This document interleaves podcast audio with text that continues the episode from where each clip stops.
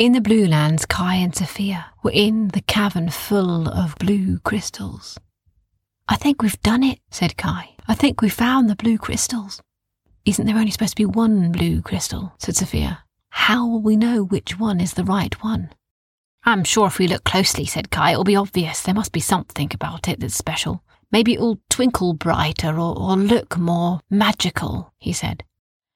And so they walked throughout this massive cavern, looking at every single crystal in front of them, but they all looked very similar. Suddenly, in the far corner of the cavern, they saw a brilliant, bright blue light. That must be it, said Kai. Let's go to that light. It's shining brighter than anything I've ever seen. When they got closer, they saw that that light wasn't a crystal. It was a lady she was wearing a long silk blue dress and had a beautiful face with long flowing golden hair. She had in front of her a harp and she softly played the most magical music they had ever heard.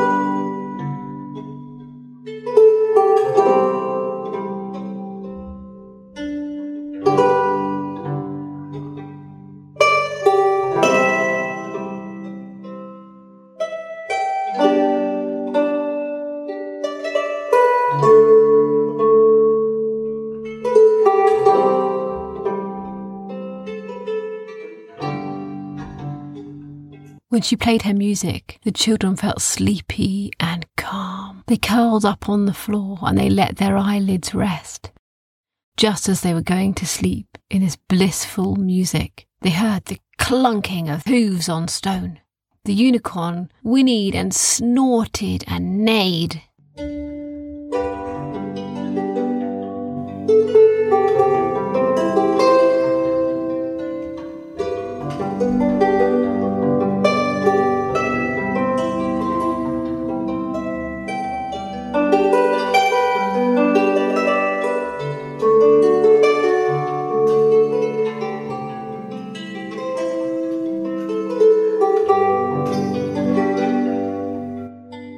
Children could hear the unicorn, but their minds drifted with the music. The children felt themselves being bumped about as the unicorn picked them up and put them on his back and galloped with all his might through to the other side of the cave. The unicorn's hoofs were silent when they came out into the open on the other side, for it had snowed, and what would have been a loud clatter of fury was a muffled thud. The moon was shining and it was full, and it made the snow look pale blue the unicorn rode at top speed all through the night until it came to a river, a crystal clear, bright blue river. It let the sleeping children slide off its back, and it went to the river and took a mouthful of the water. Then it walked back to the children, and it spat the mouthful of water all over their faces. Oh, oh, oh, what was that? said Sophia. What are you doing? She said to the unicorn. It's rude, you know, to spit water on someone's face when they were sleeping. I was having a nice dream and you ruined it. What happened? said Kai as he woke. Where are we? The unicorn was walking off. That rude unicorn spat water on our face, said Sophia. I was only trying to help, said a voice. Did you hear that? said Sophia. Did you hear it? Hear what? said Kai, who was still coming to. That voice! Hey, unicorn, come back! Come back! Was that you? I've done my bit, said the unicorn, and I'll be on my way. Kai! Do you hear this? The unicorn speaks. Unicorn, I'm sorry, I'm sorry. Don't go because of me. I, I don't know what happened. Please explain to me. What happened? The unicorn stopped and turned around. That was the siren of the cave, he said. His mouth wasn't moving. The siren's music makes you fall asleep, and if you fall asleep, well, then you wake up in your own bed and you can never get back to Aralan. If it wasn't for me taking you here and splashing this special water on your face, then you would have been banished from Aralan. I'm sorry, said Sophia. Thank you for helping us. Thank you for not letting that happen. Sophia, said Kai, why are you talking at that unicorn? Because it's talking to me, said Sophia. No, it's not, said Kai. It's not moving its lips, can you see? It's not moving its lips, but it is talking. Listen to it, she said. Nope, said Kai. It's not moving its lips, and it isn't making a noise. I can hear it, she said. And I know it's not moving its lips, but, well, it's like I can hear its thoughts. Okay, said Kai. If that's true, then then what's the unicorn thinking about now? Oh, I don't know, said Sophia. Um, unicorn, what are you thinking about now? Oh, said the unicorn. Well, well, right now? Right now I'm thinking about how I need a wee. Oh, said Sophia. Um, the unicorn says it needs a wee. Kai burst into laughter. Stop talking nonsense! But he did notice the unicorn went and hid behind a bush. Trust me, Kai, I can hear what the unicorn's thinking, and the unicorn told me that that woman in the cave was a siren. She was trying to make us fall asleep so we couldn't come back to Aralan. And he took us here and put this magical water on our face and it woke us up and gave us a second chance. Oh, said Kai. If you really can hear what the unicorn's thinking, well, we have so much to ask it. This is amazing, Sophia. He was excited, and he was thinking in his mind of all the things he could get her to ask. Jump on my back, said the unicorn, and I will take you to shelter for the night. They climbed on the unicorn's back, and he walked under the low hanging stars. They followed the river upstream, and then they came to a big waterfall its spray illuminated in the moonlight. The unicorn walked up to the waterfall and then walked straight into it. Sophia was just about to complain about how wet she was getting, but on the other side were little rooms carved into the rock. This one's always left empty for me, said the unicorn. We can sleep here.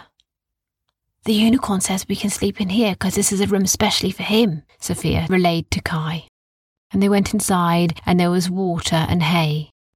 The monotonous sound of the waterfall crashing down beside them was soothing that night, and in the morning, Sophia was woken by the unicorn's soft voice. It's time to get up, he said. Sophia woke Kai, and they followed the unicorn back out to the other side of the waterfall. On the edge of the bank, they saw a little wooden hut, and on the side of it was a big wooden water wheel that was being powered by the river. When I found you in the cavern full of blue crystals, I knew that you were on the same quest as I am, said the unicorn. Knock on the door of the hut and tell him of your quest. Kai and Sophia didn't question. They walked up the path and they knocked on the door of the hut. They heard a muttering and a shuffling, and then they heard the click, clack, click, clack, click, clack of many locks being undone. The door was opened a tiny bit, but held still closed by one last chain. Hello, said the voice from behind. What is it, and what do you want? Hello, said Sophia. We are on a quest to find the blue crystal, and our friend Unicorn says maybe you can help. Well, if it's advice on crystals you're after, then yes, you've come to the right place. Just a moment. And he undid the last lock. There in front of them stood an elderly man with white, wispy hair and round spectacles perched on the end of his nose. He was wearing a white lab coat. Come in, come in, he said. Make yourselves comfortable. And he pushed piles of clutter off of the only two chairs in the room. I'm the crystal chemist, and who are you? he said, looking at them. We're Kai and Sophia, said Kai, and we're trying to find the blue crystal to try and remake the rainbow prism. Oh, yes, yes, yes, I've heard of this, said the chemist. I know I shouldn't boast, he said, but when it comes to crystals, I have to admit I am the king. I make lots of crystals, you know. I make them from scratch. Digging around in the dirt's not really my kind of style. He showed them lots of glass jars with sticks across the top and strings dangling down, and growing on the end of these strings were crystals of all sorts, although lots of them were blue. Did you make all of these crystals? asked Kai. I did indeed, he said. Now my wish, my absolute aim, is to make another one of those magical blue crystals you're after. You know, once upon a time I did actually make one. Oh, it was powerful. What happened to that crystal? asked Kai. Could we see it? Ah, well, yes, it's a bit of an awkward one, that, said the chemist. Now, I can't be sure exactly what happened to it. Maybe it was taken in the night, which is what I think happened.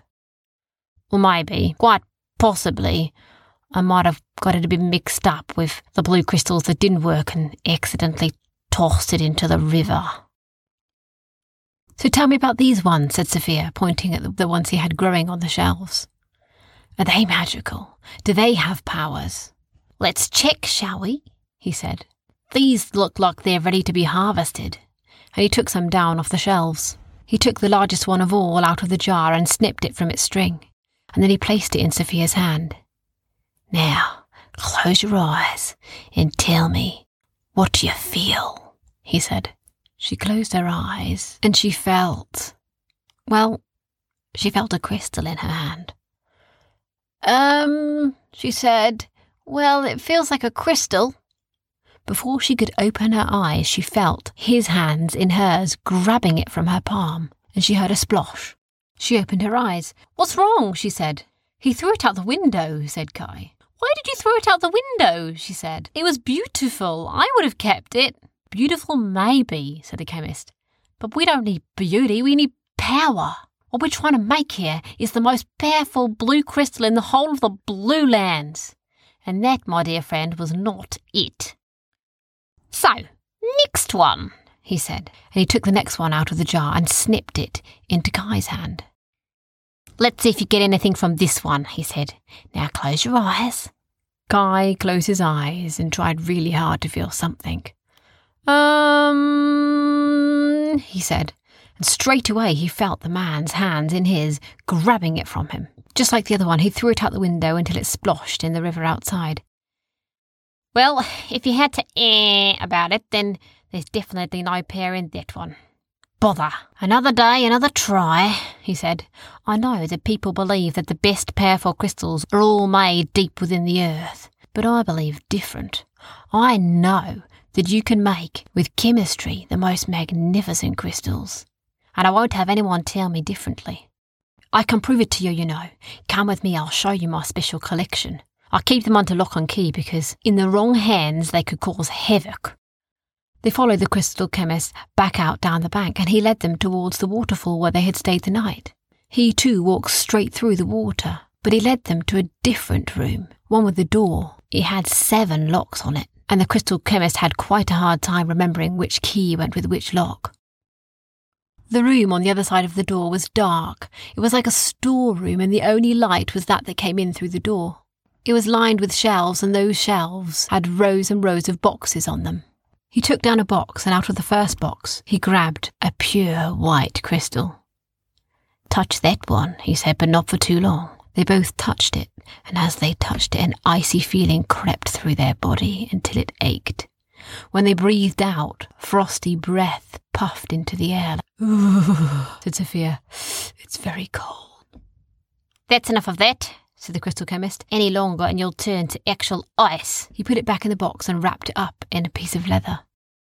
Next, he pulled out a dark crystal. It was such a deep, dark colour they could see it wasn't black, but they couldn't tell which colour it was. Touch this one, he said, but I don't recommend it for long either. They both touched it, and as they touched it, they felt shadows creep across the wall. They had an eerie feeling inside of them that made them want to run and hide. Sheer terror quaked through their bones.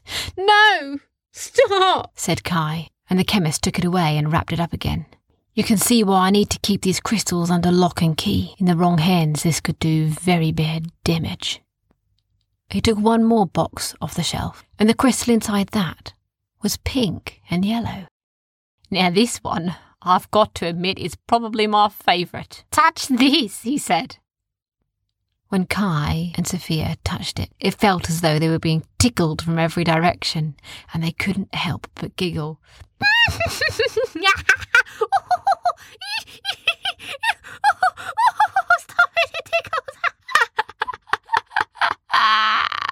they squealed, until he took it away and their eyes were streaming with laughter. That is such a funny one, said Sophia. How did you make it? Each of these is a bit of a happy accident, if I'm honest, said the chemist. Since I made and lost that blue one, I started writing stuff down. I was so disappointed I couldn't remake it. But before that, well, it was just a bit of a hobby, a bit of fun. For the rest of the day, they went crystal finding in the river. It was full of the most amazing crystals, because every one that didn't have power, despite how beautiful it was, was tossed out the window by the water wheel. At the back of the chemist's hut was a crystal garden of his most beautiful ones, the ones that even though they had no power, he couldn't part with. They slept in the unicorn's room again that night, and although they'd had a magical day, collecting crystals and playing in the crystal garden, they never once forgot their true quest to find the real blue crystal.